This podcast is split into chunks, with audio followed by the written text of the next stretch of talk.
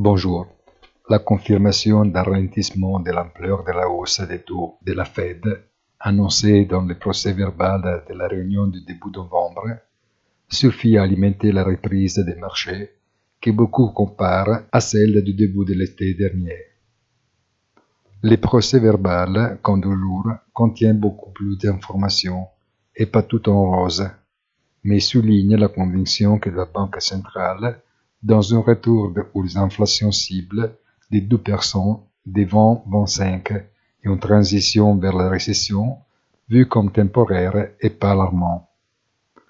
Il faut espérer que, bien sûr, la prévision n'ait la même précision de celle faite il y a plus d'un an sur l'inflation.